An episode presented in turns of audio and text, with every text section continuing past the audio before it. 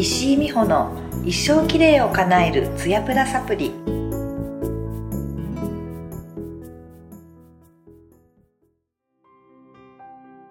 皆さんこんにちは。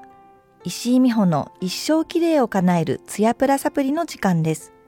本番組では美容家である私石井美穂がパーソナリティを務め大人の女性の綺麗を後押ししていく内容でお送りします。今回は素敵なゲストの方をお呼びしております。美容エディターライターの松本千歳さんです。こんにちは松本千歳と申します。よろしくお願いします。こんにちは松本さんよろしくお願いします。よろしくお願いします。今回は松本さんと一緒にこれからのエイジング論と題してエイジングとの向き合い方や実践的な美容法についてお送りしていきます。よろしくお願いします。よろしくお願いしますえー、ツヤプラ世代はエイジングによる肌や体の変化に悩みを抱えて年を重ねることに不安な気持ちを持っている方も多いそうなんですね。はい、はい、あの私はまさにツヤプラ世代なんですけれども、はい、普段いろんなところで松本さんをお見かけすることがあって、はい、そのたんびにあ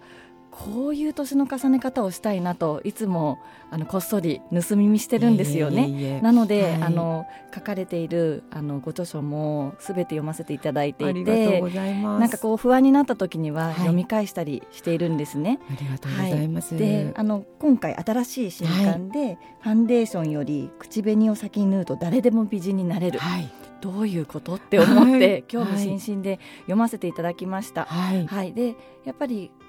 このツヤプラ世代になるとどこから手をつけていいのか何に気をつけたらばより素敵になれるのかっていうのが結構分からなくなってしまって瞑想しがちなので、はい。はい、ただそれを一つ一つ何気ない日常の中で、はい、あこういうことに気づくと素敵になれるんだなっていうのが一つ一つ書いてあって、あのこれを聞いてくださってる方たちにもすごくお役立ていただけるんじゃないかなと思ったので、今日はその中でもより深く突っ込んで聞かせていただきたいと思います。ありがとうございます。はい、あのズバリ、松本さんが考える、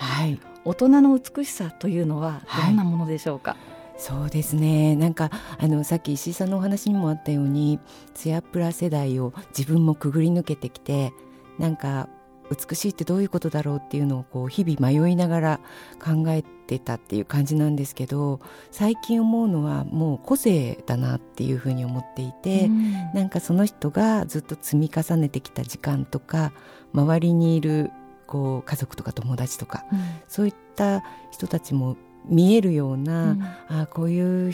なんか生き方してるんだなっていうのが分かる人というのが一番美しいなっていうふうにはい、思うようになりました。なるほど、はい、私それで言うと結構、はい、どんな生き方してるのかわからないって言われることが多いので、はい、課題ですね。そしたらそういうものが見えるような人になるっていうのが。なんか私が、そう発表会とかでお目にかかる石井さんは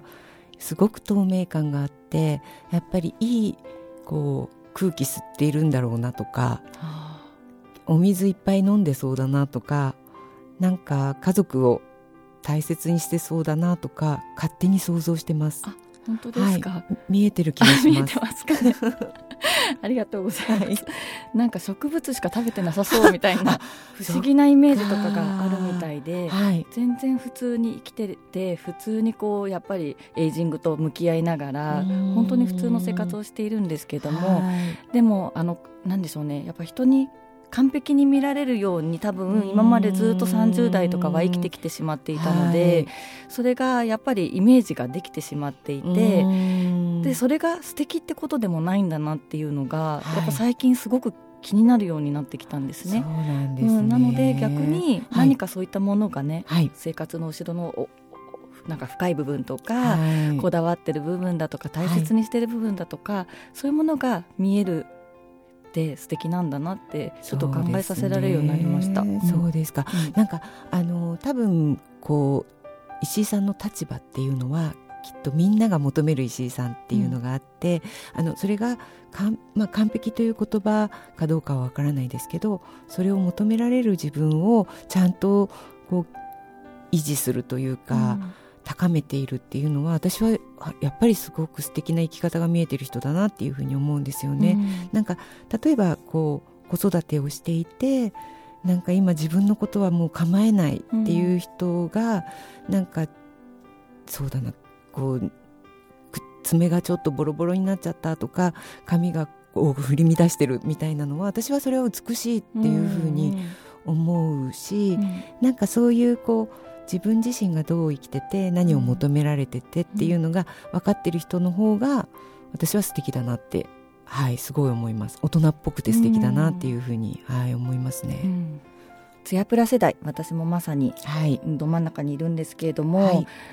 うんやっぱりだんだんちょっと不安になってきたりとか自信がなくなってい。くんだなっていうのをまさに自分もリアルに感じていて、はい、そんな中でご著書の中でこの自分を愛するっていうことについて書かれていたんですけれども、はい、うん、そのためにはまず何をしたら自分を愛せるようになるでしょうか？うそうですね、うん、なんかちょっと話長くなっちゃうんですけど、はい、私があのもともと若い頃からすごくコンプレックスが強くて周りを羨ましがる性格っていうか、自分にないものを見つけてはこの人になりたいとか、こう思うたちだったんですね。本当ですか？今みんなが松本さんになりたいと美容業界の誰もが口にするのに。違うんです違うんです、うん、それでなんか今もその傾向は強くあってなので例えば取材とかでお目にかかる石井さんもそうですけど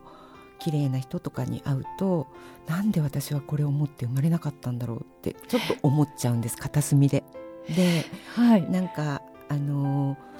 私がすごく友達にそのその日たまたま会った女優さんのことをすごく綺麗だった素敵だったって言ってあの人みたいに生まれればよかったって言ったんですよねそしたらその友達がなんかお父さんとお母さんに失礼だと思うよって言ってくれたんです、うんはい、でふとこう考えるとあのあここが父に似てて好きだなとかあこのあのこれは母親にすごく似てる声とかもまさにそうなんですけど、うん、母に似てるなあでも結構いいって思えるようになったなとか、うん、そういうふうにこう自分を振り返ってみるとこう自分だけじゃなくて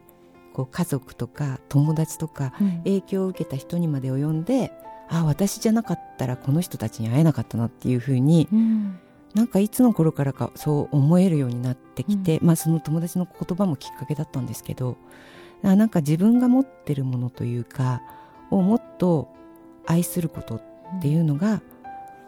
こうメイク一つとっても自分のものをこう生かすっていう発想にすると、うん、なんか向きが変わるっていうんですかね、うん、なんかこれを隠そうとか、うん、あのこれがないからこうあるように見せようとか、うん、そういうんじゃなくってなんかここ好きだからここちょっと、あの強調してみようかなとかあのそう思うとメイクの向きも変わるし、心の向きも変わるしなんかそれが愛するっていうことなのかなってなんか愛するっていうとすごく大げさに聞こえちゃうかもしれないんですけど最近はそう思うようになるほど、はい、なりました。だと、えー、こうツヤブラ世代がこう、エイジングと向き合いながら例えばメイクをするときに、はい、どうしてもメイクってそのどんどん垂れてきた目をどうカバーするかとか、はい、どんどんシワが入ってきたところをカバーするっていうふうにどうしてもしがちなんですけども、そうじゃなくってっていうことですかね。そうですね、うん、なんかあの例えば目が下がってこれをあここにシワがあってこれだとなんか人の目をまっすぐ見てあの話せないなとか思うんであれば私はあの目を引き上げるような努力をしていいと思うんですよね。うんはい、やっぱり最終的に自分が笑えて、うん、その人の目をまっすぐ見られてっていうところにゴールを置いてメイクをするっていうふうに、あの思うといいのかなっていうふうに思います。で私もすごくシワ私の中では一番シワが気になるしあのほうれい線とかすごく気になるんですけどなんか隠そうと思った時期もあったんですけど、はい、最近は隠してもバレるのでもっと笑おうっていうふうに思うようになって笑ってるせいにシワができてるのは笑ってるせいにしようって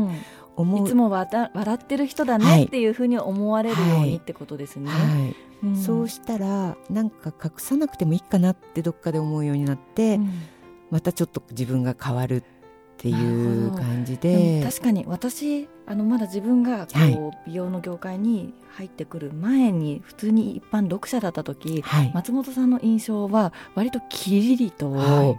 あのいう感じで、思いっきり笑うイメージではなかったんですね、でも実際にこの業界に入ってまだ浅いですけれども松本さんをお見かけするといつもすごいピシャッと笑われていて、はい、その笑顔がすごく周りを和らげたりとか、うん。はい、あのいい空気にしてくれてるなっていうのを気づくのでなのでそのね、ご自身のシワがすごくご自身の武器になってるなと、はい、だからシワをも愛せる、はい、イコール自分を愛すみたいなことですかね。そうですね。なんかそう言っていただけるとすごく嬉しいんですけどなんかあのお目にかかる、まあ、女優さんとかモデルさんにしてもその場ではシワがあるんだけどなんか別れてその後また会いたいなあの人って思う時に私の頭の中ではもうシワが消えていて、うん、なんかそういう人を目指せればいいなっていうふうに思います。印象の中で消えてればいいんですね、はいはい、うん。すごくいいお話聞けました、本当ですか、ありがとうございます。はい。あの今回の新しいご著書の中で、あの一つ、どういうことなんだろうっていう私の中で残った部分があったんですけども、はい、自分の顔を作れる人が好きな顔になれる。はい、うん、これはどういう意味なんでしょうか？はい、あのもしかしたらちょっとその書いた時の気分を忘れちゃったので 答えが違うかもしれないんですけど、はい、あの私が顔を作るっていうことをあの言葉を強くこう意識し始めたのは実はきっかけがあってあのある脳科学者の方にインタビューさせていただいた時にこう電車とかであの人ちょっと怖そうな人だなとかああの人はすごい優しそうな人だなっていうようなこう印象って私たち得ますよね。はい、でそれは実はすごく当たってるんだってその人はおっしゃって、はい、でそれはなぜならば怖そうな人だなというふうに感じる人は怒ってる時間が長いからこの眉間にしわが寄っていたりとか、はい、口角が下がっていたりとか、はい、それであちょっと怖そうと思うんですって。はい、で、えっと、あこの人優しそうな人だなっていうのは笑ってる時間が長いので、うん、それを記憶した顔だから優しそうな顔になっている。そう見えるんだっておっしゃったんですよね。なので性格は顔に出るってはっきりそうおっしゃってだとしたら作れるんじゃないかなって思ったんですね。はいはい、なので、まあ、さっきの話にも重なるんですけどずっと笑っていれば、うん、笑ってる気分にもなるし、うん、なんかその気分が顔に記憶されるんだとしたら何があっても笑おうっていうふうにそれが、まあ、あの本当に私なんかの年齢になるとこうあ翌日の顔を作るような気もするんですよね。ん。なんかそれを積み重ねていくと若い時はあのあんまりこう張りがあるので、うん、心の中身を記憶出ないですよね、はい、顔にね。出ないですよね、うん、記録されないですよね、はい、記憶もされないし、はい、なんですけどツヤプラ世代ぐらいからはなんかあの張りを失う分やっぱりその心の中身を肌が記憶するし顔が記記憶する。と思うんですよ。そうなんですよね、うん、なのであの私たちになるともう今日のか今日の気分が明日の顔に出ると思うと毎日笑ってよっていうふうにそれが顔を作ることなのかなと。なるほど、はい、すごい理解しました。それで言うと、はい、私もそれは最近すごい気になっていて、はい、やはり若い時って肌の弾力があっていつも同じ顔なので、うん、どんなに悲しいことがあったり何があっても割と顔がなんか印象が変わることってなかったんですよね。でもやっぱりそれがだんだん特に今私は撮影とかで自分の顔を客観的に撮られて、はい、自分でも客観的に見る機会が増えたので、はい、すごい出ちゃってるのが分かるようになってきたんですよ。はい、なのでじゃあどうしたらいいかっていうと、まあ、朝起きて、まあ、出かけるまでの間にとにかく何回も思いっきり笑ってみるんですね。ちゃんと笑えたって思うところまで笑ってみて、それで自分の顔の筋肉をほぐしたりとかあここまで笑ってないと笑った感じになってないな今日みたいな笑いづらい日とかってあったりするんですよ、はい、もう顔が疲れてしまっていて、なのでそれを作ってからいざ現場に向かって写真を撮ってもらうとすごくいい笑顔が撮れたりするので、はい、あこれを撮影の時だけじゃなくっていつも日頃人と接する時とかに、はい、いきなり寝起きで不調な感じから人と会うんではなく、はい、ちゃんと笑う練習をしてから会うとなんかスムーズにコミュニケーション取れるなっていうふうに自信を持って、そうですね、うん、最近それを感じてたのでそそれと同じです、ね、同じ考えで大丈夫ですか、はい。あの すごく私もドキッとしました今、うん、なんかもしかしたらこう体を動かしてないと動かなくなるように、うん、顔もやっぱりそうだし笑うってなんか歩くことと一緒でそうですね、ね、なんか。あの松本さんも歩くっていうふうに書かれてました、はい、私も実は運動全然しなくて、ジムとかも行かないんですけれども、はいあのそれでも全然生きてこれてたから全くいらないって言ってたのが、はい、40代入ってから少し歩いたりして筋肉を使わないと、すごく体が衰えていくっていうのを感じたんですね、はい、歩くようになったんですけどもあだとしたら顔も、はい。しっかり笑っている人は筋肉をすごい使えてるし、はい、無表情でずっと生きてる人はどんどん顔が衰えていくんだなって、はい、それが若い時に比べて急速に変化で、してくるんだなって気づいたのでなるべく笑うようにっていうのを最近意識するようになりました。本当ですね、うん、私もより意識したいと思います。はい。はい。松本さんありがとうございました。ありがとうございます。はい。あの松本さんが、はい、美しくあるその秘訣の裏にすごく深いものがあることがこのたった十何分の間にも分かってしまって、もっともっと聞きたいなと思ったので、はい、また次回も引き続き一緒にあの40代からの美容というテーマでいろいろお聞かせいただいてもいいですか？はい、もちろんです。嬉しいです。はい、ありがとうございます。はい、なんか私はあの石井さんがあのやはりこうすごく美しいのでなんか本音でこう言ってくださるこう言葉が一つ一つすごく逆にこう新鮮というか、はい、私も刺激になりました。とてもありがとうございます、はい、ありがとうございました、はい、石井美穂の一生きれいを叶えるツヤプラサプリでした。次回もお楽しみに